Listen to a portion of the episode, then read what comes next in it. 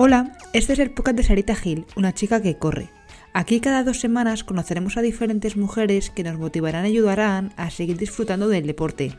Bienvenidos a este espacio personal y deportivo.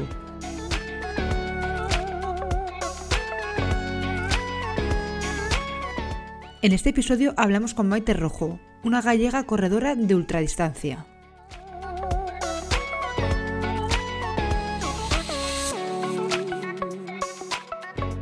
Bueno, episodio 61 de Corre como una chica y yo recomiendo que la gente escuche este episodio sentado porque se van a cansar de los kilómetros que vamos a hablar.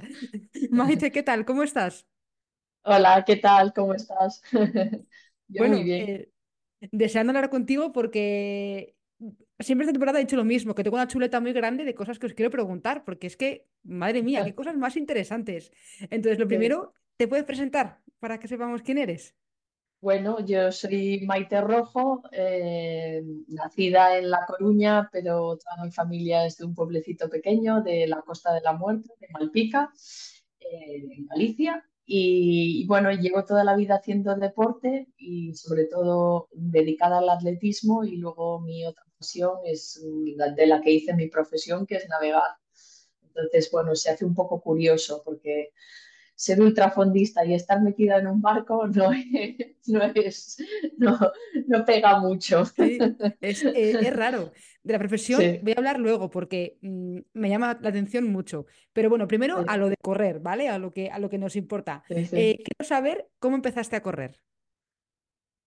Pues empecé a correr porque yo era una tía muy tímida, eh, a pesar de, a pesar de luego la evolución que he tenido el resto de mi vida, era súper tímida y estaba bastante metida en casa. Y entonces fue como un boicot de la familia de tienes que escoger un deporte. Lo que quieras, haz lo que quieras, te apoyamos 100%, pero escoge algo.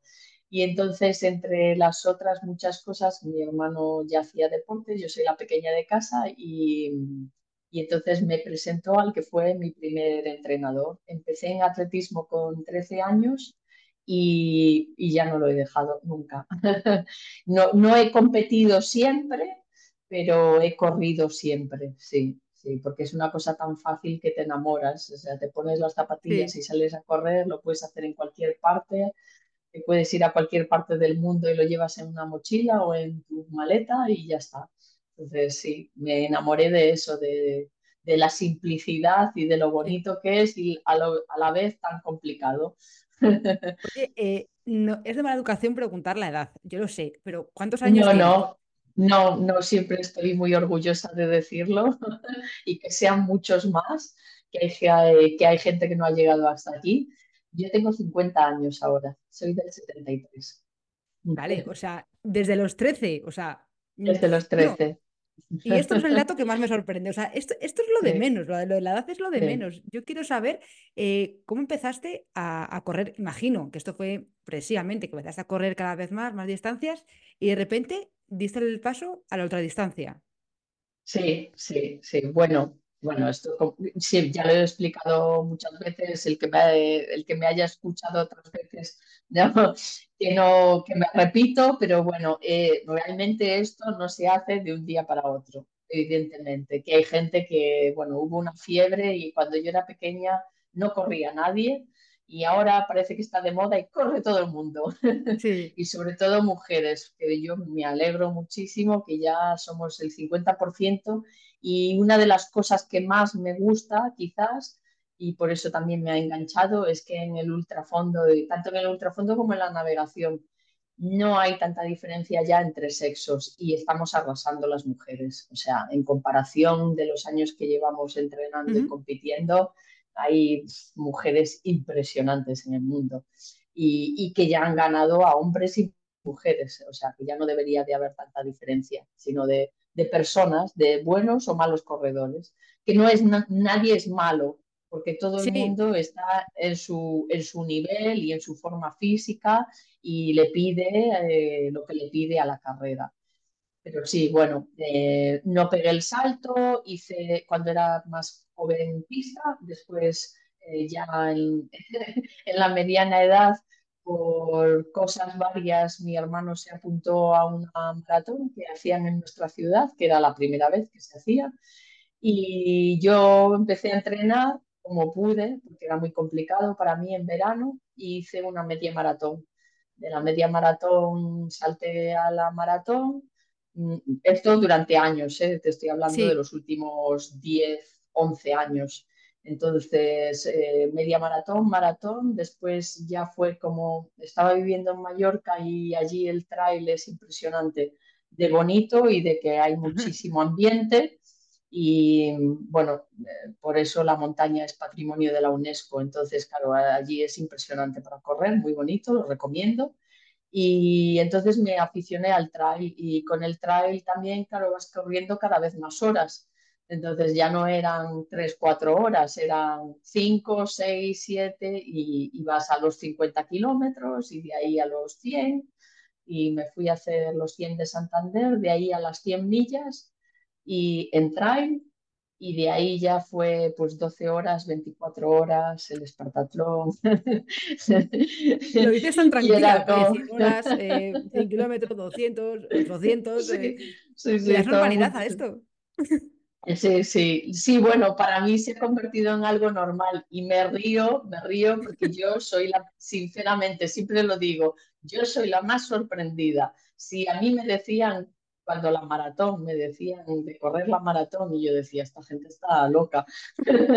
y ahora mírame a mí, o sea que no, o sea, no, creo que los límites nos lo ponemos nosotros mismos, es bastante de poco somos nosotros mismos los que nos ponemos las barreras. El cuerpo aguanta tres mil veces más y de hecho, ¿cuántas, cuánta gente ha hecho cosas impresionantes y nos siguen sorprendiendo bueno, tenemos aquí un amigo gallego que es la leche que ya fue al tour de Jeans y se hizo todas estas barbaridades que hay de 300 y pico kilómetros. No creo que haya Todavía están los límites por delimitar, no se sabe cuál es el límite, porque todavía se siguen rompiendo récords y se siguen rompiendo distancias. Entonces, lo que hace cinco años creíamos que era imposible, ahora mundo que era impensable de 24 horas y se ha batido no una ni dos, sino tres veces. Sí, no, sí, es increíble, perdona, sí. No, no, eh, me, llama la atención, pero eh, quiero preguntarte cosas varias sobre la ultradistancia, ¿vale? Porque yo de momento me he quedado en los 42, que a mí me parece un número perfecto. Yo... es súper bonita distancia. Yo pensé que nunca iba a salir de esa distancia y he hecho un montón de maratones, sí. sí, Yo de momento creo que me planto ahí. A lo mejor me gustaría hasta, hasta 50, porque es un número como más bonito, porque a lo mejor 42 es como que está ahí, que, ni pincha ni corta, y 50 es como un número más exacto. Pero no tengo prisa ni interés tampoco, ¿vale? Pero bueno, solo Eres joven, todavía te quedan muchos años. Es verdad, también es verdad que a lo mejor, ojo que donde yo también A lo mejor pica la curiosidad. ¿Quién me lo hubiera dicho a mí? Eso, es verdad, ahí tienes toda la razón. Eh, quiero saber cómo se entrena físicamente la ultradistancia. Bueno, la ultradistancia se, se entrena con mucho, o sea, necesitas muchas horas y, tiempo. no, es, no es así como en la maratón podríamos eh, decir que aún se puede, puede ser asequible. Yo de verdad que hay compañeros que tengo que tienen familia, hijos y demás y no sé cómo lo hacen porque es duro, es muy duro. O sea, es verdad que nos reímos y decimos, hablamos de 200 kilómetros como si no fuera nada, pero es durísimo. Entonces, mm, se tiene que entrenar. A ver, yo siempre digo que hay, hay, varias tendencias. Hay una tendencia que tira más al kilometraje y hay una tendencia que tira más a mm, un poco menos de kilómetros, pero con más intensidades. Yo creo que es una mezcla de todo y depende de la persona. Hay gente que, hay gente que responde mejor a una forma que a otra.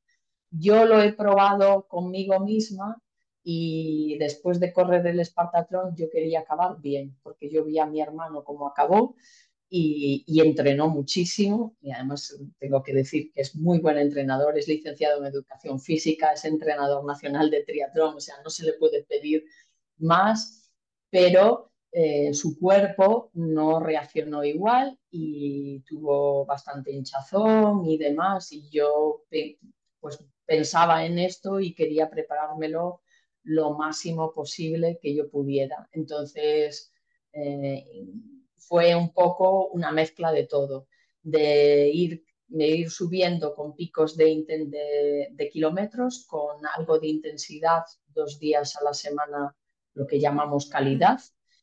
Eh, hacer cross-training porque hay muchas veces que empiezan dolores de isquiotibiales, de glúteos, de piramidal, empiezan los dolores y no es que puedas parar y descansar y luego seguir. Mm, no digo que haya que seguir con dolor, pero es que en la ultradistancia la línea es muy fina. Entonces hay que hilar muy fino para estar arriba y abajo, arriba y abajo, sin romperse, pero seguir adelante, porque sabes que de todas, todas, el día de la carrera vas a sufrir mogollón. Entonces hay que estar ahí y hay que hacerlo y hay que sufrir. Entonces, bueno, cuando hay pequeños dolores también está muy bien la mezcla de, deportes, el cross-training o el, el, entrenamiento cruzado, eh, sobre todo, por ejemplo, bicicleta, es, eh, muy interesante mezclar kilómetros y un día que estás muy, muy cargado, pues dices, bueno, pues hoy me tocaba otra tirada larga de 30 kilómetros, pues me hago las mismas tres horas o cuatro que pensaba estar corriendo, pues las hago tres, cuatro o cinco en bicicleta. Y mm, muchos estiramientos, descanso mm, activo de caminar, también pasivo, intentar dormir muy bien. Estás normalmente mucho más hecho polvo, o sea, normalmente bajan las defensas, bajan el estado anímico y demás, pero es normal, o sea, porque te metes unas palizas impresionantes y intentar dormir, que es el, el, reposo y el descanso más importante que hay que hacer, que allí es cuando se, se regenera todo nuestro organismo. Y mm, la postura de poner las piernas en alto, a veces eh, poner hielo cuando tienes inflamaciones, eh, hacer una mezcla con contrastes también, el frío-calor, vale. masajista de vez en cuando. Bueno, todo ayuda. Cuanto más descansamos y más intentamos recuperar nuestro cuerpo, más carga le podemos poner, porque al día siguiente recuperamos mejor. Entonces, esto es lo que hay que pensar. Claro. Vale, pero por ejemplo, si tienes una carrera de 100 kilómetros, por ejemplo, eh, a la hora de entrenar, ¿hasta cuánto haces? Porque, por ejemplo, yo en maratón, eh, que son 42, lo máximo que he hecho son 30. Hay gente que dice que 30 es mucho, que mejor 25. Yo no sé, no voy a entrar salir ahí porque no, tengo ni idea. No, anda, eh, lo, lo, típico en maratón sería entre 30 y 33 para mí, mentalmente, ¿vale? Que luego también hablamos de la parte mental de, todo esto, es como que cambias ahí la cifra y es como que te da ese impulso. Y quiero saber, en 100, ¿dónde está a lo mejor mis 30 ¿cuáles son tuyos en, 100 kilómetros? Pues, pues sería entrenar una maratón o, bueno, normalmente lo que haces es hacer tiradas dobles. No haces todo en una, sino que acumulas un día y el siguiente. Entonces el siguiente corres con, con, el, con el cansancio, con el agotamiento que se supone que vas a tener a mitad de carrera. Intentamos imitar el agotamiento que vas a tener a partir de la mitad de la carrera. Igual que en maratón dicen que la maratón empieza en los 30, pues para nosotros hay que estar sano y salvo por lo menos hasta la mitad de la carrera, porque si no, no aguantas. Entonces, si es un 100, serían 50 kilómetros, si es un 100 millas, serían como los 80. Eh, si es 24 horas, a lo mejor son 100 kilómetros. Claro, es que la mitad es, eh, en cada carrera varía. Mm, quizás de todos los estudios, porque yo siempre me he seguido formando y he hecho cursos de entrenadora para ultradistancia, tanto de carretera como de trail, y, y lo que hay muy, cada vez más la tendencia también es a trabajar bastante la fuerza porque, porque ahí es donde, bueno, donde los últimos años la gente salía a correr, correr, correr y a lo mejor tenía pues, eh, lo que acaban diciendo, ¿no? Que, que, tenemos dolores de rodillas o qué tal o qué cual. ¿Por qué? Porque la articulación, la musculatura no está lo suficientemente fuerte y entonces nos cargamos en la articulación. Pero no porque el correr, porque ya está demostrado, señores, que el correr no es malo para las rodillas, que estamos hartos de escuchar lo mismo. pero sí, entonces hay que tener una musculatura fuerte para todo, para que nuestras articulaciones aguanten mejor. Y, y no sé qué más iba a decir. Y entonces las tiradas largas pues que sería eh, ir subiendo, eh, pues por ejemplo, hacer 30, 30, 40, 40, 50, 50. Yo lo máximo que he llegado normalmente son 60, 60. Entonces, pero claro, es que mis picos, mm, un pico semanal de maratón es a lo mejor 70 a 90 en una semana. Si llegas, hay gente que hace menos, hay gente que hace más y yo he llegado a hacer mm, para el Espartatlón, creo que fueron 267 kilómetros. ¿En una, semana? En una semana, sí. Vale, pues, cualquier día tonto que tenga yo también, sí. sí, sí. Bueno, los campeones, no me comparo con nadie porque yo sigo siendo amateur, siempre lo he dicho.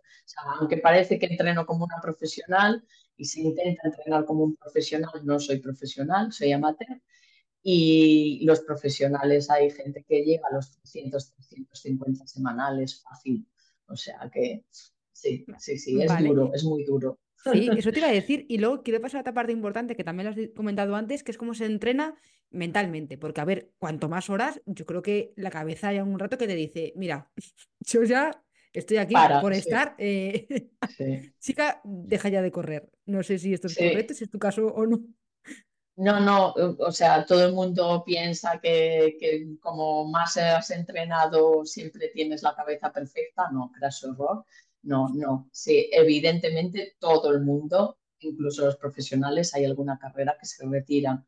Y normalmente suele ser una combinación de las dos cosas. Es que has tenido a lo mejor una pequeña lesión, pero que tu cabeza te dice, está estás cansado, párate, no puedes más, no, ¿para qué estamos aquí? Eh, es esto, ¿no? Pero yo siempre lo digo eh, porque a mí me hace mucha gracia y a veces me río yo sola corriendo con estas cosas y es como en los dibujos animados el, angelito bueno y el angelito malo, ¿no? En los, en los hombros.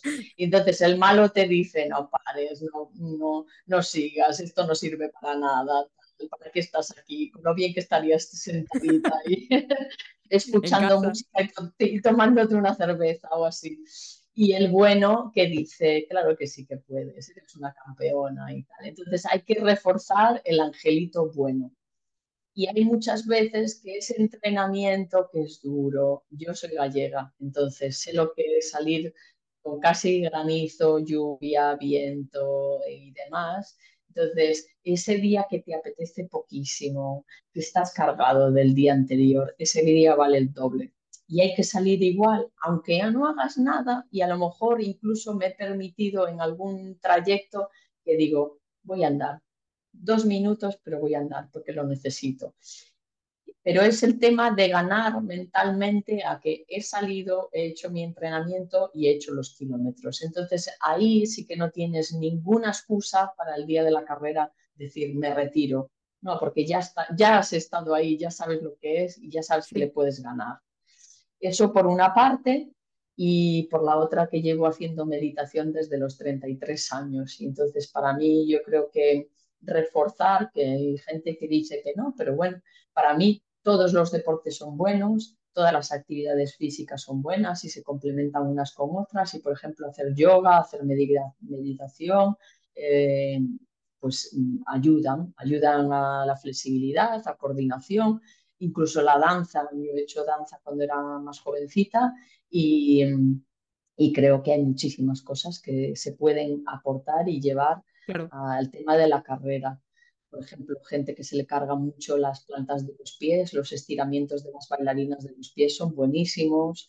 Eh, bueno, siempre hay cosas de las que podemos eh, mezclar y, aprender. Y aprender, claro. Mm, mm, y, en carrera eh, aparece más el angelito o el diablo?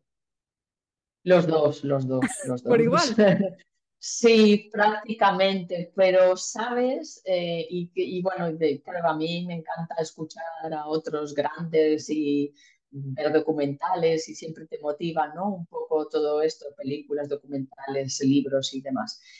Y casi todo el mundo dice lo mismo. O sea, tienes que estar feliz cuando vienen los momentos buenos, porque hay momentos que dices, Jolín, qué bien voy, qué bien voy, y, te vienes arriba, ¿no? Y hay momentos que vas hundido en la miseria y dices, nada, pico y pala y tira, y adelante, y sigue, y sigue, y sigue. Y bueno, hay gente que lo hace con música, eh, hay gente que lo hace, bueno, se piensa eh, muchas veces, porque hay muchas horas para pensar, se piensa muchas veces. Sí, ahí sí.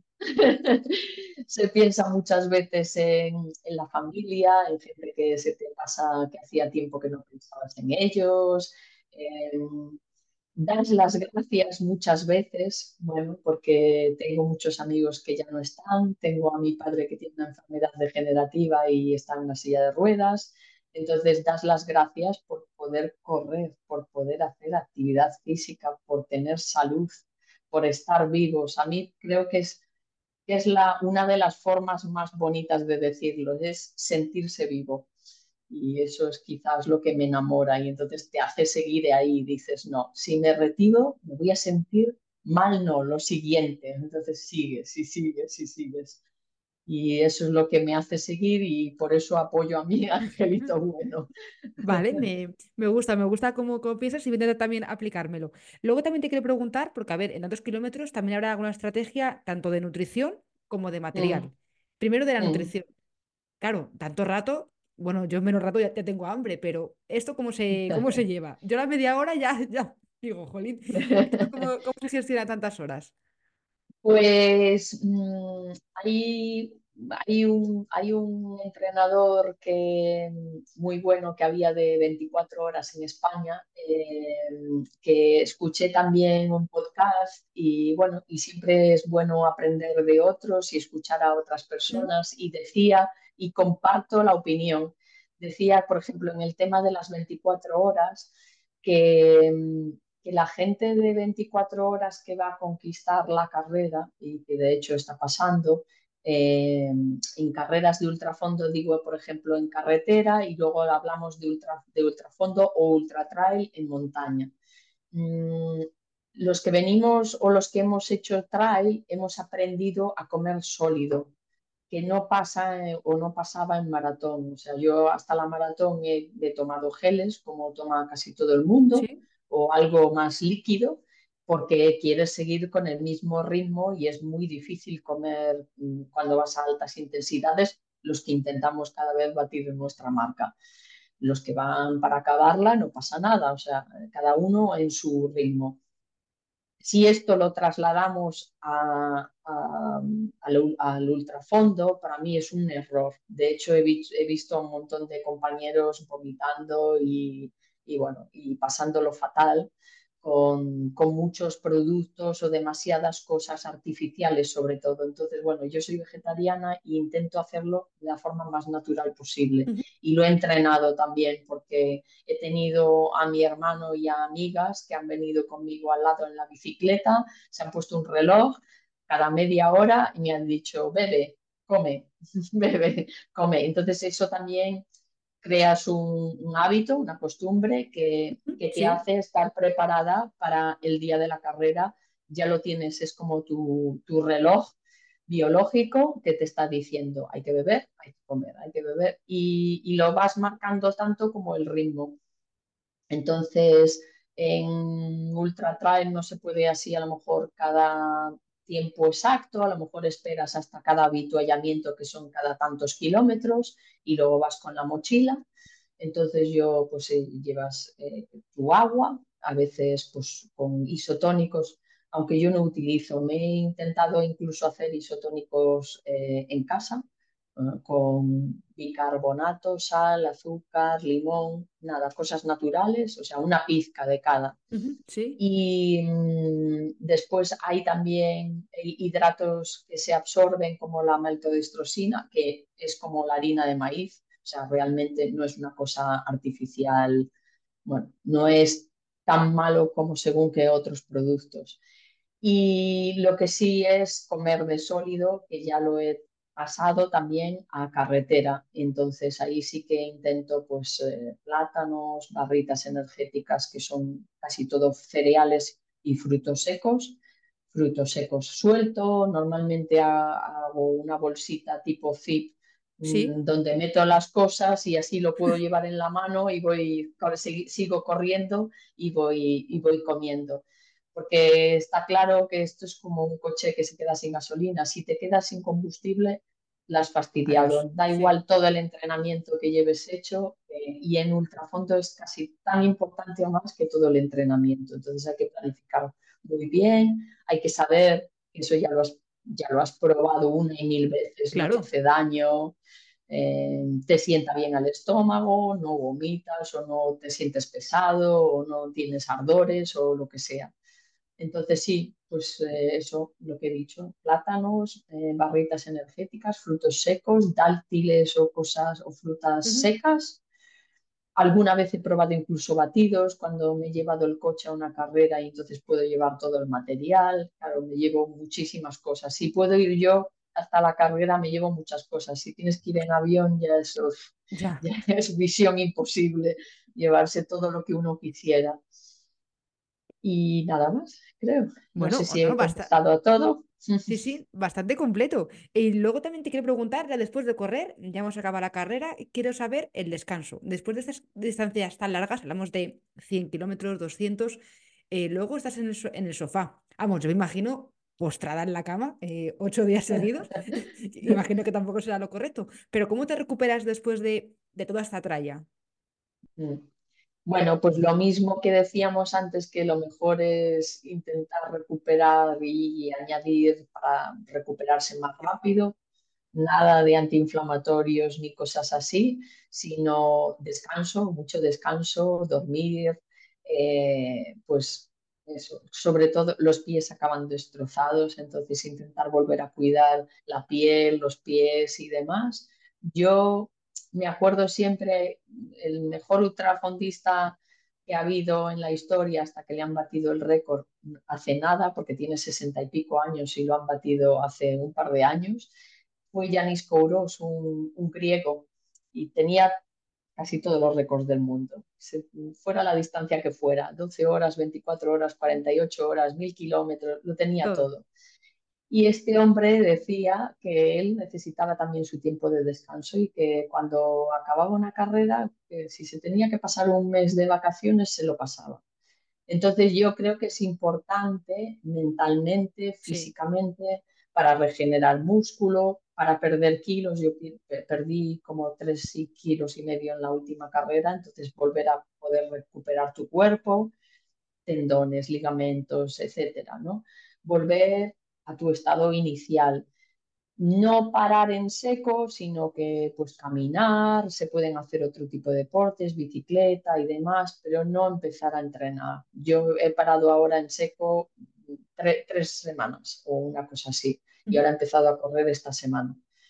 Y creo que es importante, es importante, mm, creo que la mayoría de ultrafondistas que hubo muy buenos en la historia, que hicieron demasiadas carreras y demasiado kilometraje y no pararon, acabaron con, con eh, fracturas por estrés y demás y, y, y, lesiones que luego lleva muchísimo tiempo recuperar. Entonces no vale la pena llegar hasta, hasta esos puntos. Entonces creo que se puede hacer a cualquier edad, yo soy la prueba, y, y, hay, que, hay que descansar. Sí. Vale, perfecto. Me gusta lo que estás comentando. Quiero hablar de una carrera que hasta ahora no la hemos comentado en este podcast y llevamos ya 61 episodios, como he dicho, y que es Espartatlón, ¿vale? Que esto me lo he apuntado, ¿vale? Porque digo, ¿esto, esto qué es? Esto es una carrera eh, que tengo aquí apuntado, para no equivocarme, que son 246 kilómetros eh, con 3.000 sí. metros de desnivel positivo, poca broma también, Es, que va desde Atenas hasta Esparta. Y luego sí. estás revisando que para ir a esta carrera hay unos requisitos. O sea, no es que te apuntes tú ahí en el formulario no, online. No, no. O sea, no, no, no, porque, no. claro, y es que requisitos porque se apunta mucha gente. O sea, que no, no sois tres, ¿vale? Que hay mucha gente. no. Y cada año hay más. Sí, sí, es que me estaba informando, ¿eh? Y entonces eh, quiero que me cuentes eh, qué tal esta carrera, porque he estado leyendo cosas que me han parecido súper curiosas. Entonces quiero que, que me las cuentes también tú en primera persona. Sí, pues, pues bueno, yo la culpa, toda la culpa de, esta, de este sueño fue, fue mi hermano, que, que además es loco por la historia y bueno, y realmente la historia de Maratón no es exactamente la historia. Según un historiador, Herodotes, pues eh, dijo que, que, realmente la historia real cuando hubo las guerras entre, entre los persas y los griegos es que, pues que los atenienses fueron, bueno, eh, estaban en guerra y entonces eh, un correo, que fue Filipides, se fue desde Atenas hasta Esparta a pedirle ayuda a los espartanos. Entonces, de ahí realmente dicen que salió la historia mítica. Entonces, claro, Grecia es la cuna del atletismo y además con esta historia, pues bueno, pues eh, el Espartatlón se convirtió como la carrera mítica. No es una carrera, no es una competición, es como un campeonato del mundo. Entonces, eh, con, con, el, con, perdón, con el Water, por ejemplo, en Estados Unidos y con otras carreras se ha considerado como la de las más duras del mundo. Pero claro, además, como lo tenemos aquí en Europa, pues es más fácil de llegar que plantearse otras carreras. Uh -huh.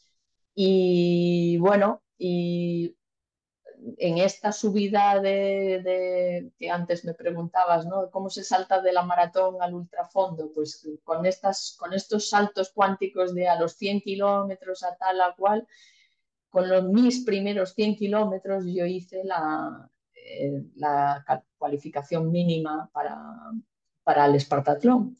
A las mujeres le pedían, ahora ya los 100 kilómetros no llegan, tiene que ser como mínimo, no sé si son 120 y, o 12 horas. Uh -huh. eh, para, para, entrar en ello pedían 10 horas y media y yo tenía, 10, que no es muy buena marca en 100, pero tenía 10 horas 19.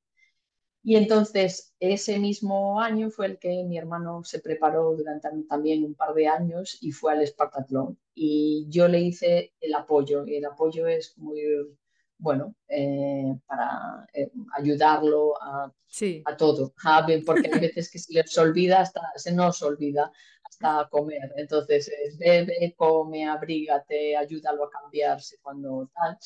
Y bueno, llegué allí, además, pues ves a atletas de, de categoría mundial y ya dije, Dios, ¿dónde estamos? ¿no? más, la más la historia, más viajar a Grecia, más tal. Entonces, claro, ya me enamoré del sitio y de la prueba. Y se me metió en la cabeza. Mi, mi hermano fue, Diego fue en el 2018 y fue el único español que la acabó ese año, por desgracia porque otros compañeros por varios motivos, lesiones, hipotermia, de todo, eh, no consiguieron acabar. Y entonces, bueno, mmm, se me metió ahí en la cabeza, estuve pensándolo y fui, poco a poco, fui cuando miré las, los requisitos mínimos y, y, bueno, ya desaparecían las 12 horas, las 24 horas, Diego ya había hecho un 24 horas y dije, bueno, pues voy a intentarlo y empiezo ahí a meterme. Ya había hecho pista, pero esto no son en metros, son en kilómetros claro, sí, y en horas. Y entonces, bueno, fui a mi primer 12 horas y en mi primer 12 horas volví a hacer la marca mínima que pedían eh, para chicas es eh, 120, sí, creo que era el 100, no, 120 no es para chicos, ahora no me acuerdo cuánto era, 110 creo que es, 120 para chicos, 110 para chicas en 12 horas. Entonces yo hice 112. Al año siguiente volví a ir a otro 12 horas, que soy testaruda, y hice 100, 114. Y ahí nos pilló la pandemia y fue en el medio, yo me quedé sitiada en la otra punta del mundo por diversos motivos y, y ahí, claro, la, la, el sueño más grande era que nos, nos, escogieran a los dos, que pudiéramos entrar, porque el sistema es que entras, te ponen tu bola con tu número y es como la lotería, ¿no? Y sacan los numeritos y sacan hasta 400, pero es que hay como 1500 peticiones para entrar en el Spartathlon. Y luego hay También eh, a partir de ahí, con un 25% más, es la entrada directa, que ya era para mí, era lo que yo pensaba que era para los profesionales, ni se me pasaba por la cabeza. Entonces, bueno, el sueño era que nos escogieran a los dos con tanta suerte que en el 2020 nos escogen y aparece Diego Rojo, Maite Rojo, nos han escogido para el Espartatrón a los dos. Se me cayó, vamos, el corazón al suelo, estábamos llorando, riendo, ya no sabíamos qué hacer, pero claro, empezamos a entrenar, vino el COVID, fue durísimo entrenar y se canceló la, la carrera. Entonces, bueno, nuestro gozo en un pozo no pudimos ir, pero claro, yo llevaba tantísimo kilometraje hecho que estaba en Nueva Zelanda y allí sí se podía, sí se hubo, no muchas, pero hubo un par de competiciones comparado con España y me presenté a mi primer 24 horas. Tanta fue mi sorpresa que no es que solo lo, lo aguantara, sino que lo gané y, Hago, y hago 206 kilómetros en mi primer 24 horas, lo cual yo creía que era imposible. Y bueno, y 200 kilómetros era lo que pedían aquí para entrar en el equipo nacional de ultrafondo. O sea, yo, no me lo creía. Nos acabé la carrera y con los pies destrozados, pero con la sonrisa de oreja a oreja. Y, y no, no podía creerlo. Pero claro, Después fue, eh, miras los, los, requisitos y la, la, mínima directa son 2.12,5. Y entonces digo, ostras, eh, porque la mínima por lotería es 170, la pasé de sobra. Entonces seguí poniendo mi, mi, inscripción para entrar, a ver si entraba. Pero claro, seguí ahí. Entonces dije, bueno, pues algún día volveré a preparar otro 24 horas y pues preparé, estuve un, año loco de trabajo, entrenando por en medio y demás. Volví a casa, estuve tres meses ya aquí en Galicia, tres meses y medio ya la última parte entrenando muy en serio porque me había, me había, me había clasificado directamente para el Espartatlón. Hice 2.12 no, no pasé, mm, no hice los 2.12, sino pasé los 2.12 con 5 cuando todavía me faltaban 45 minutos en Barcelona. Eh, y, tampoco me lo creía, con mi hermano haciéndome el apoyo, los dos llorando como niños pequeños y, y, entonces me quedaban 45 minutos y llegué a hacer 216,9, que de aquella fue la tercera mejor marca de, la historia de España. Y, y, entonces, bueno, claro, gané la prueba y hago 2.16 y entrada directa al Espartatrón. Bueno, claro, no daba, no daba crédito, yo no daba crédito. Y bueno, me preparé, como digo, con un año loco, vuelta a casa, esto para el, Espartatlón y dejo de trabajar porque digo, bueno, esto es un sueño, solamente es una vez en la vida y lo voy a preparar como si fuera una profesional. Y me pasé tres meses, en, tres meses y medio en casa el último tramo eh, para, para, ir lo más preparada posible. Y entré en el top ten de las mujeres. No solo lo acabé, sino que entré novena mujer en meta.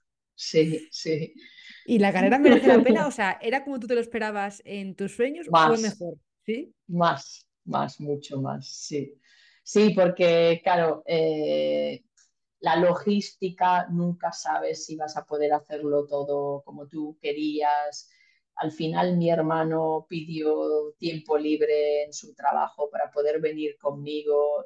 Nos fuimos como si nos fuéramos de vacaciones allí una semana porque tienes que llegar como dos días antes de la carrera, más la carrera que son dos días porque el límite máximo son 36 horas.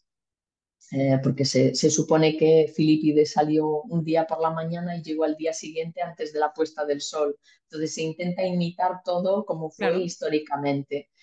Y luego, claro, cruzas todo Grecia y todo el mundo conoce la prueba, los coches te pitan al pasar, no se corta el tráfico, tienes ah. que ir corriendo, sí. entonces, claro, está... Mm, por algunos trozos es carretera carretera, por otros es tramo tipo trail, gravilla y tal, y luego por la noche los malos, los buenos lo pasan de día, los malos lo pasamos de noche, pasamos una montaña que es el Monte Partenio, que también hay miles de, de historias y leyendas sobre esto. Y ahí, bueno, yo había dejado de tomar café, llegué muy, muy cansada y es la base de la montaña. Y la base de la montaña es como mítico, porque, porque claro, mm, la carrera son 246, el año que yo fui tuve aún más suerte que había un tramo que había un, un desvío, no sé qué pasaba, entonces le añadieron un kilómetro y medio más, 247,5 y entonces, claro, mm, intentas mentalmente dividirlo en tres partes, 80, 80, 80, 3 por 8, 24, sí, más o menos. Y 80, 80 y algo. Entonces, claro, el kilómetro 80 yo iba muy bien, me, me, sentía bien y comparado con lo que yo había visto cuando había ido con mi hermano, había gente que no podía, ¿sabes? se sentaba para cambiarse las zapatillas o algo y ya cuando se levantaban no podía seguir corriendo. Y yo dije, no, voy bien y entonces ya vas más motivada. Luego tienes esto sube y baja, como hemos dicho antes, con el ultrafondo y cuando llegas a la base de la montaña, ahí sí que llegué muy cansada, pero ya son dos tercios de la carrera. Entonces, mentalmente es como, Dios, ya he llegado hasta aquí. Es, como más o menos ya lo tengo hecho, aunque faltan 80 kilómetros, es una locura, ¿no? Dos de tres. Pero, Sí, pero dos de tres. Entonces mentalmente te preparas de esta forma y, y, ahí yo, yo siempre me hace mucho efecto la cafeína, dejo la cafeína durante una semana, diez días. Y entonces ahí empecé a tomar cafeína por la noche, a no sé qué, debían ser las dos de la mañana o así, y subo la montaña como una moto, y, porque me hace un montón de efecto, no corriendo, andando rápido, pero fue muy bonito porque además escuchaba un cascabel y digo, ya tengo alucinaciones, no sé qué pasa. y resulta que un perrito pequeñito que llevaba un cascabel me sube conmigo a la montaña, entonces fue súper bonito. Llegué arriba, tuve que cambiar pilas en mi frontal porque tenía problemas con el frontal que me parpadeaba. Ya hice la bajada, resbalé, me caí y dije, bueno, hay que tomárselo con calma, que no me puedo esguinzar un tobillo ahora y la bajada ya hasta el siguiente pueblo, que sabía que me esperaba mi hermano y mentalmente también es una ayuda muy, muy grande llevar a alguien de apoyo, pues fue también a, a, toda leche, como bien, ya estamos bien, ya llegamos a tal sitio y tal. Y ahí me ayudó también que como ya había ido a la carrera, ya me conocía todos los habituallamientos, ya sabía, pues el siguiente está, el siguiente, más o menos todo me sonaba un poco. Hay partes que no, pero más o menos me sonaba. Y luego ya la llegada fue lágrimas, sonrisas, lágrimas, mi hermano votando con la bandera gallega esperándome, hicimos el último kilómetro, dos kilómetros, que hay una avenida enorme, enorme, enorme, y lo mítico es que está el rey Leónidas, que es una plaza enorme y llegas a sus pies y se los besas como si fueras el correo para pedir, por favor, ayudarnos, ¿no? Y ahí ya, bueno, no sé ni cómo lo hice, pero cuando llamaron mi nombre, que normalmente llegan los corredores y aquí viene la mujer y tal, mm, la novena, Maite Rojo, y cuando gritan mi nombre, hay unas escaleras. Yo salté las escaleras, o sea, las subí corriendo ¿Tenías fuerzas todavía? todavía tenía fuerzas y llegué, besé los pies de, del rey y ya ahí sí que me desnoroné y empecé a llorar como una niña pequeña, lo había conseguido. Me costó tres años, pero lo conseguí. Fue, bueno, un sueño hecho realidad, ¿no? Es que no hay palabras, no hay palabras para, para expresarlo he visto vídeos y más, y he visto que cuando llegas te dan eh, una corona de, laurel. Sí, de laureles, sí, sí, típico griego y, y, bebes como del río, de allí te dan una copa, entonces, bueno, hacía tanto calor que el último, o sea, del sábado, el sábado ya hizo calor y refrescó por la noche, pero bueno, hizo hasta calor en la montaña, pero el domingo corrimos con 40 grados al sol. Entonces la gente cuando llegaba ya no veías el agua, te la tirabas por encima y bueno, te sacas las fotos eh, y tal, y te, y te cogen los, los, paramédicos. Normalmente te agarran allí dos enfermeros y ahí justamente al lado tienen montado como si fuera, como si estuviéramos en guerra totalmente. Hay como toda una, una, zona de primeros auxilios y ahí te descalzan, te ayudan y tal, sí y también he visto las medallas eh, que son muy curiosas, que es como una piedra, ¿no? No sé si esto ha cambiado o lo que yo he visto es como una piedra y es así como con letras griegas, que no son griegas, pero tipo, ah, me ha recordado a mí a las de Hércules. Ya ves tú la comparación. Sí, pero sí. Así con sí, sí, no, la, la, que, la que dan primera es la cuando llegas es como un tocho, sí, que parece de piedra. Y, y, sí, evidentemente es con, con letras griegas y luego dos días más tarde se hace una mega, mega cena de gala en las que yo me, me, acordaba del año que había ido mi hermano y veía, bueno, a dos, una, sobre todo húngaras, rumanas, eh, bueno, de países del este y demás, hay un montón de gente buenísima y veía dos o tres chicas que sabemos que son muy, muy buenas corredoras, como Susana Marás, con unos tacones así de, de centímetros y yo miraba y digo, no sé, me da, no sé, no sé cómo es posible correr hace dos días 246 kilómetros y ponerse hoy estos tacones de aguja y además bailar. O sea, que eso ya y entonces eso fue una de las cosas que yo dije, bueno, los tacones no me los voy a poner, pero por favor que pueda bailar dos días más tarde. Y sí, ¡Hombre! bailar. ¿cuánto, mérito, ¿eh? Es que, madre mía, las mujeres son la hostia. O sea, perdón que diga esto, pero es que las mujeres son la, son la hostia, lo tengo que decir. Somos, somos, somos, sí. Sí, somos Entonces, mujer. Aunque no haga esas cosas, aunque no haga tantos kilómetros, no, no, tacones.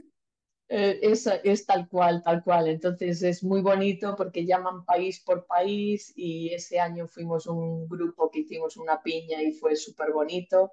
Tienes amigos de por vida porque es como si fueras a la guerra y te dan un diploma y una medalla de finalista. Y esto es como la mega sí, no sé, es que no hay palabras. Sí, el sueño, yo creo que lo he dicho antes, es que es el sueño. Sí, totalmente, totalmente. Y bueno, y además, eh, para, para más Inri, la pareja de mi hermano, que es además amiga íntima mía, hizo un montón de tiradas largas conmigo, de estas que vienes en bicicleta al lado y, y te están insistiendo y yo no sabía nada, pero de sorpresa apareció allí para venir a la cena de gala conmigo. Entonces, claro, me encuentro allí con mi hermano y con una de mis mejores amigas y fue, sí, un hecho, un, sueño hecho, hecho realidad, totalmente un sueño. Vale, y bueno, tengo que apuntar también que lo más reciente que tienes eh, ha sido este verano, ¿vale? Bueno, tienes otras cosas también de Barcelona y demás, pero bueno, por cambiar un poco eh, tampoco creo que la haya hecho mucha gente, que es eh, Carrera o Camello dos Faros, eh, que esto fue en verano. Sí, sí, sí. Eh, que esto también eran no sé cuántos miles de kilómetros, porque yo cuando pasa de tres números, yo ya digo, pero, pero ¿qué es esto? Y eso también fue muy guay, porque yo, yo te conocí ahí, Maite, yo te conocí con esta aventura. Ah, que yo dije, que esta mujer gallega va a hacer qué? Y ya estuve enganchadísima a, a lo que estabas haciendo. ¿Puedes contar esto, por favor? Sí, sí, bueno, no es una carrera, porque fue una de las, una de las razones era para darle más visibilidad al camino y fue muy bonito porque salió en todos los medios gracias a esto y me alegro muchísimo. Y fue más un reto personal porque se intentó durante un tiempo hacer una ultra en ese, en ese o Camino dos Faros, que es una ruta de trekking eh, no tiene nada que ver con el Camino de Santiago. Es una ruta de trekking dura, muy dura, por la costa, de faro en faro, por toda la costa de la muerte. Entonces va de mi pueblo, de Malpica, a Finisterre.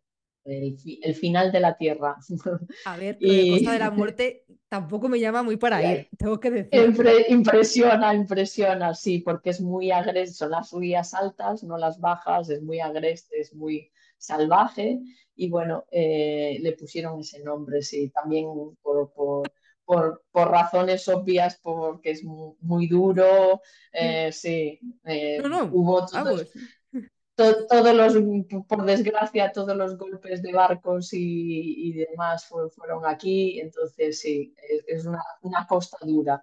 Entonces, bueno, el trekking es sendero, sube y baja, sube y baja, eh, duro, muy duro, hay zonas que hay también, pues pasa por pueblos y hay un trozo de, cemento, de, asfalto y demás. Eh, pero bueno, todo, todo es un sube y baja y sendero y pues acantilado, o sea, con caída al mar, ¿no? Eh, es duro también por el tipo de terreno, porque hay muchas zonas en las que realmente no se puede correr. No es el ultra trail de Mont Blanc que tienes un sendero eh, más o menos plano y ancho, aunque sea estrechito, pero que es más o menos sí. Eh, sí llevable, ¿no? Aquí hay, pues eso, eh, raíces, ¿sabes? El tojo que han debrozado, zonas que se, pues Galicia y se cubre todo de maleza o demás, entonces, bueno, la, la, la, razón era para darle visibilidad porque este camino nunca se llegó a homologar ni se hizo una GR y bueno, casi todos hemos eh, apoyado para, para, que se diera visibilidad, para que se pudiera seguir manteniendo y, y, que siguiera en buenas condiciones porque es un sitio precioso. Si nunca habéis venido a Galicia, os recomiendo que hagáis una, un trozo el más facilito. Está, hay una página web preciosa que se llama Camino dos Faros, que está muy bien con toda la información, y hay una página en Facebook. Y cualquiera de los que están miembros os contestará cualquiera de las preguntas que tenéis si queréis hacer un trozo en familia o demás. Entonces, bueno, yo, Diego también lo había hecho hace unos años caminando, corriendo con un amigo en tres o cuatro días, en cuatro días y se me quedó ahí metido como, bueno, algún día lo haré caminando. De primero fue caminando, después lo pensé corriendo, después ya hablé con varios amigos porque el, año anterior entrenando para el Espartatlón había hecho un par de tiradas con amigos de, de la zona y, y, ya hablé con uno de ellos que había hecho los 200, son 203 kilómetros, ¿vale? Todo el trayecto. Y había hablado con este amigo que lo había hecho y bueno, y había buscado lo que había de información en internet y demás. Y vi que era posible y dije, bueno, ¿y por qué no lo hago corriendo? Entonces hablo con este amigo que me dice que para lo que quiera me va a ayudar y hablo con mi hermano y me dice, pues yo vengo de apoyo. Y dije, bueno, pues ya, ya lo hemos liado, ya lo hemos liado. Entonces, lo que yo no sabía es que me iba a apoyar tantísima gente que al final no fueron uno ni dos, se vinieron diez corredores diferentes en diferentes tramos para que no fuera sola, para que estuviera día. Y ellos en principio se preocupaban más por la noche, porque la noche sola en zonas de acantilados estaban, bueno, pues eh, no se quedaban tranquilos, mm. normal. Y, Y, entonces, eh, bueno, montamos un grupo con toda la información. Eh, yo me hice todos los entrenamientos, sacando fotos, buscando la localización y demás.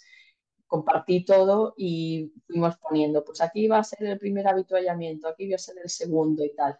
Y entonces de tramo en tramo también decidimos, pues de aquí a aquí se fue apuntando gente, pues yo puedo venir, pues el, es, el segundo puedo yo. Y, se, fue montando solo, porque yo no hice ni la mitad. Me curré mucho intentando prepararlo y ayudar a todo el mundo, pero la mayoría fue, fue lo más bonito. Nos juntamos un montón de corredores, se creó como una media familia, que ya no los voy a olvidar nunca.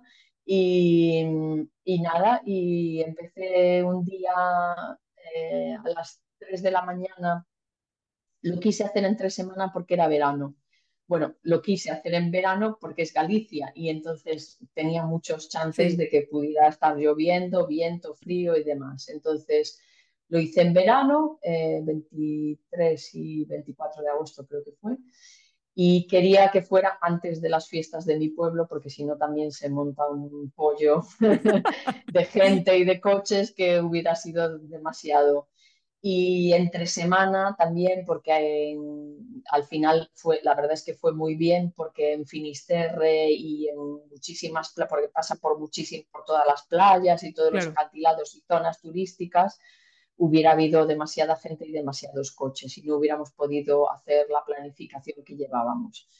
Y salí pues a las 3 de la madrugada de, Malpica un día, el miércoles, y llegué al día siguiente, no sé qué hora era.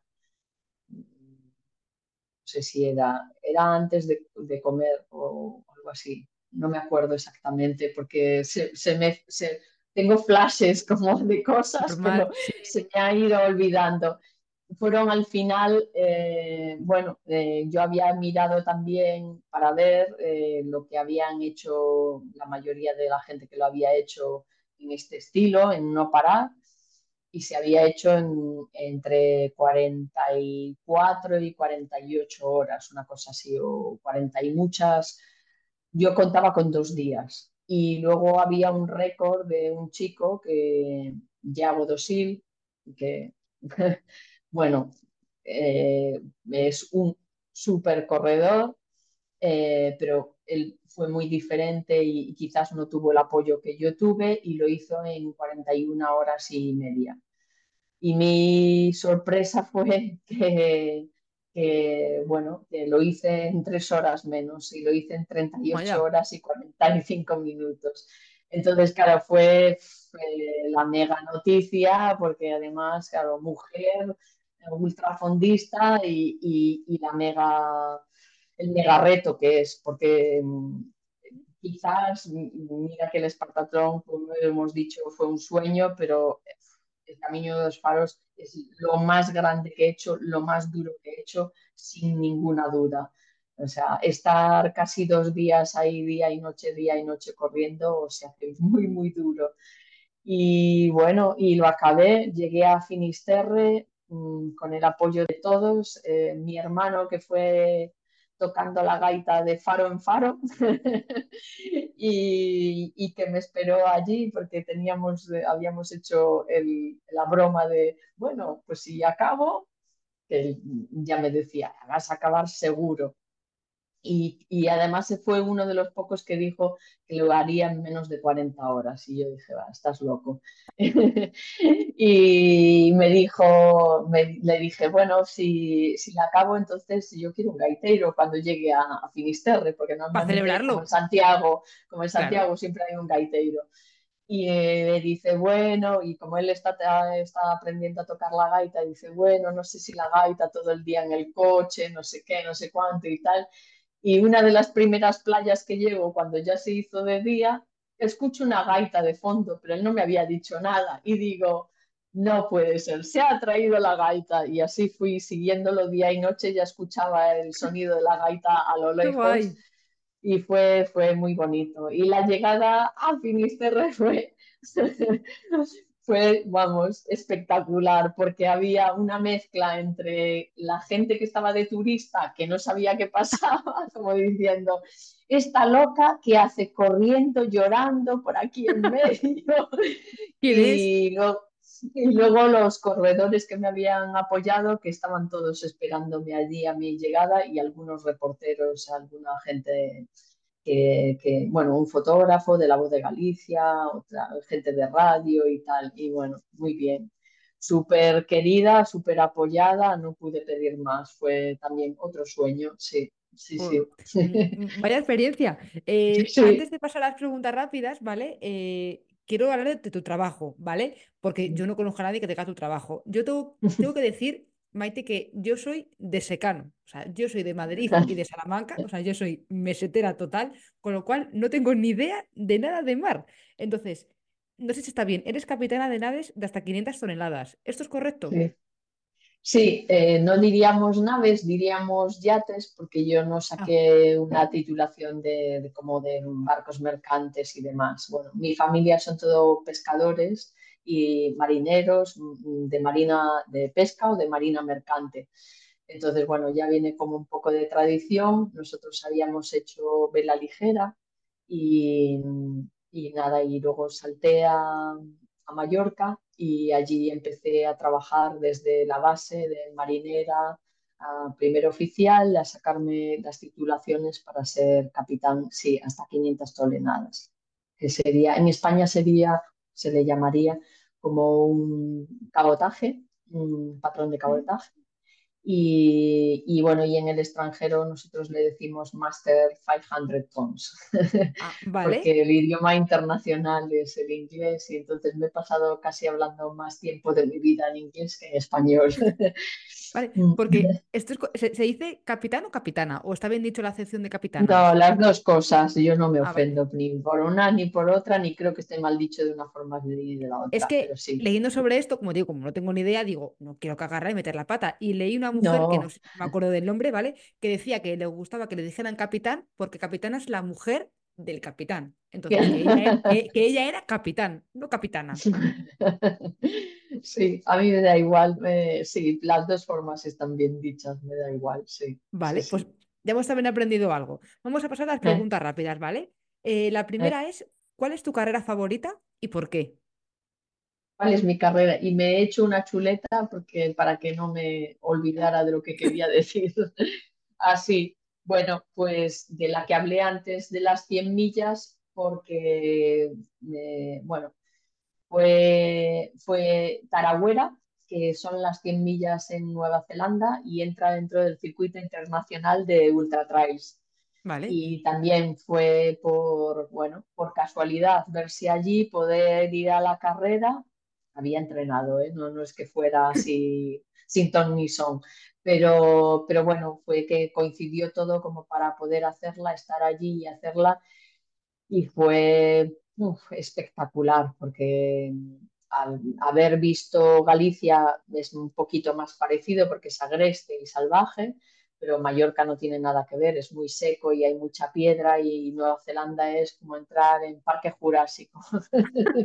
es como todo enorme, si es, si es un helecho son 15 metros de lecho, si es un... Las plantas no son plantas, es todo a lo bestia. Entonces, claro, mm, es una zona que pasas por como una especie de lago mayor y siete lagos, ríos, cataratas, bosque, montaña, no sé, es espectacular. Entonces iba con, como, con la boca abierta. Ah. Y súper, súper bonito, muy bonito. Y claro, era mi primera experiencia y seguramente tardé, tar- tardé más de lo que tardaría hoy en día, pero no me quise perder nada y la acabé y, y fue una experiencia genial. Fue muy, muy bonito. Oye, qué, qué guay. ¿Y cuál es tu tipo de entreno favorito? Si te gustan más las tiradas largas, si te gusta, yo qué sé, hacer series, entrenamientos de Sí, intensidad. esto también me lo apunté porque no es que haya un entrenamiento, me gusta casi todo, no es que haya un entrenamiento favorito, quizás más hay días favoritos. Hay días en los que no sabes por qué, todo sale perfecto, te encuentras genial, el ritmo va perfecto, te, te sale el entrenamiento como tú querías. Entonces esos días te vas como ah, con el sí. corazón lleno. Exacto, es más ese, ese tipo de entrenamiento. Vale, pero es de- después de hacer algún entrenamiento que te guste, ¿no? Sientes esto, por lo que dices. Sí, sí, sí, Vale. ¿Te gusta más entrenar sola o acompañada? Las dos cosas, las dos cosas. He entrenado porque, claro, hay veces que nadie se atreve a venir conmigo A ver, no me extraña, también te digo.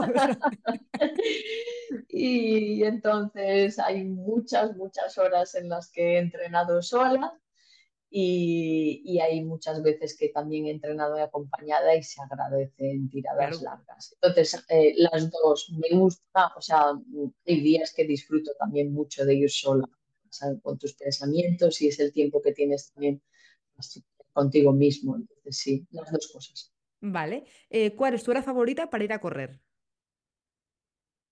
tanto en carrera, cambió un poco durante los años porque luego también me gusta mucho correr por las mañanas después de salir de, de después de, de, acabar de desayunar. Pero la verdad es que mi hora mágica siempre fue cuando era más joven, tanto para navegar como para correr las puestas de sol. A la tarde, noche es cuando más me gustaba entrenar.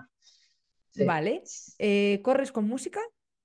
Sin música o con música, eh, pues las dos, las dos formas también, porque hay en varias carreras en las que está prohibido ir con música. Entonces, por ejemplo, el Espartatlón está prohibido porque como no se corta el tráfico, eh, por seguridad y para seguir un poco la historia y no ser tan, tan de métodos modernos. Entonces, eh, me gusta tanto sentirme ir sin música como ir a veces con música. Mm. Vale. ¿Te gusta más correr en invierno o en verano? Verano, verano. Vale. Soy una gallega rara, me gusta el calor. Vale, ¿te gusta más la montaña o el asfalto? Las dos cosas, las dos cosas. Y creo que está muy bien mezclarlas también. Para la gente que le guste un poquito de cada, eh, entrenando se, pueden coger cosas de uno y de lo otro. Vale. Eh, luego, una canción que te motive para entrenar. Más que canción, aunque, aunque Crazy está así en el top de las listas, no sé por qué, es loca, em, pero sería un tipo de música, sería el tipo electrónico de discoteca, dance o así, más que nada por el beat, supongo, por el ritmo. Eh, claro, movidito. Perfecto, vale. Y luego quiero que me digas una recomendación de una serie, de una película y de un libro. Eh, la serie sí que no sabría, no, tanto, sí que me gustó mucho hace muchos años Lost, Perdidos, aquella que se estrellan con el avión. Me la he visto como dos veces, pero no es tanto de nada de motivación, de carrera ni demás. Por ejemplo, esto mm. tiene que ver, esto es lo que te gusta a ti. O sea que, y además me gusta porque también es mi favorita, que hasta ahora nunca se ha dicho. A mí me encanta. Ah, muy bien, muy bien, me encanta. sí, me encanta. Te agradezco que, lo digas, porque bueno, yo estaba obsesionada con, con, todos los de los, con las historias en foros, así que me, agradezco que lo digas. Eh, así que me parece muy válida. Una película que no tiene por qué ser de correr, ni de deporte, ni nada, puede ser cualquiera. Pero sí, realmente también esto supongo que soy un poco friki y también me gustan mucho, sobre todo películas y documentales que son motivadores. Entonces me he visto muchísimas y aunque no son de mi deporte, por ejemplo, me encantan las de escalada y me he visto muchísimos de escalada, pero mi peli preferida posiblemente es Wild, Salvaje. La chica que se va con la mochila a cruzarse el West Trail, West Coast Trail. Ay, no lo conozco esa. Pues esa la voy a buscar. Ah, pues la tienes que ver. La tienes si te gusta Perdidos, Maite, es que tienes buen gusto, entonces esa la, la, voy a apuntar. Porque no es que sea una película, es muy bonito el final, no es que sea una película bonita porque es bastante dramática por la vida que ha tenido la chica y es basado en una, es una historia real. La chica que lo escribió es su, eh, la chica que escribió el libro es su propia vida.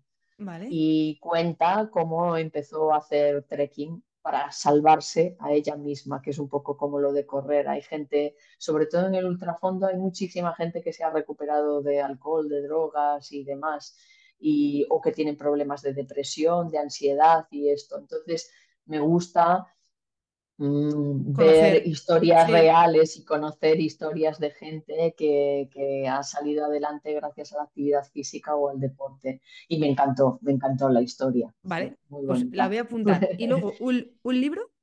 Un libro sería Runner de Lizzie Hawker, que fue campeona del ultra ganó el Ultra Trail de Mont Blanc cinco veces eh, y, además tiene una filosofía y una forma de pensar muy parecida a la mía. Y curiosamente lo leí estando navegando y ella, yo no lo sabía, pero ella resulta que también había navegado en un barco eh, en la Antártida. Entonces, bueno, decía que las guardias de noche ayudaban a su carrera y su carrera ayudaba a su navegación. Y yo puedo decir que lo mismo, hay mucha gente que se cansa muchísimo por la noche y que le agobia la noche y yo lo llevo bastante bien porque he trabajado mucho de noche. Claro. Perdón, debería de ser más corto y me he liado. No, no, pero si yo estoy aprendiendo muchísimo, yo me estoy apuntando todo, Maite. Eh, luego quiero que me digas una afición que no sea correr. Una afición que no sea correr, pues leer, me gusta leer. Eh, mi hermano me regaló un ukelele que todavía sigo aprendiendo a tocar. Eh, Sí, quizás eso. Y, bueno, y me gusta mucho escribir, por, por, eso la mayoría de mis carreras he hecho eh, la típica redacción de carrera para que todo el mundo pueda aprender o demás. Y hago muchísimos artículos en mi Instagram o en mi Facebook sobre, sobre entrenamientos para que la gente también aprenda sobre diferentes cosas, eh, Vale. tanto recuperación como nutrición, como entrenamientos. Vale, y luego la pregunta del límite anterior, que fue Marta, eh, que es eh, ¿cuál era tu motivación para salir a correr? Esto es más o menos cuando empezaste, pero no sé si a lo mejor esa Mm. motivación a día de hoy eh, es otra. No, es, es, no, sigue siendo la misma, que me encuentro mucho mejor cuando salgo que cuando no salgo. Entonces esa es mi motivación. Es que nos pasa a todos, ¿eh? Da pereza salir, pero luego llegas y dices, qué bien. Realmente lo que más cuesta es salir por la puerta. Yo se lo digo a todos mis atletas. Lo que más cuesta, cuando ya te has puesto las zapatillas, ya has salido por la puerta de sí, casa, ya, es- ya, es- ya está todo hecho. Desde lo luego. demás viene rodado. Sí, Vale, y luego una pregunta que tú quieras dejar para la siguiente del podcast. sí, yo la tengo por aquí apuntada. Y es cómo, cómo gestionan ellos los malos momentos al correr o en una competición. Vale, Tengo vale. curiosidad por escucharlo. Oye, pues es que podemos aprender siempre, como lo que tú has comentado del angelito y el diablo, tal, podemos aprender. Eh, pues Maite, no sé si me he dejado algo en este rato eh, que tú quieras decir que se me haya pasado, que quieras añadir. No, no, hombre, mm, eh, hay, hay miles de historias y podríamos seguir hablando seguro tú y yo durante horas, pero no, está, está casi todo dicho. Eh, muchas gracias por tenerme en vuestro programa y ha sido un placer la, la, la charla.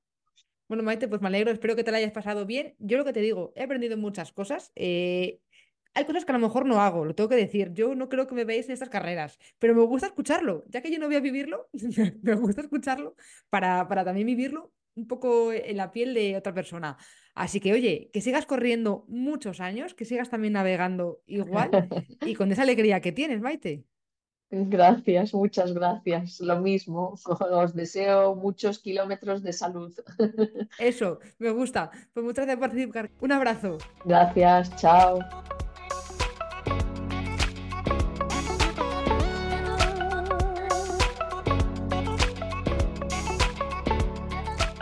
Maite, eres imparable. Gracias por los consejos que nos has dado por si alguien más se quiere animar con estas distancias.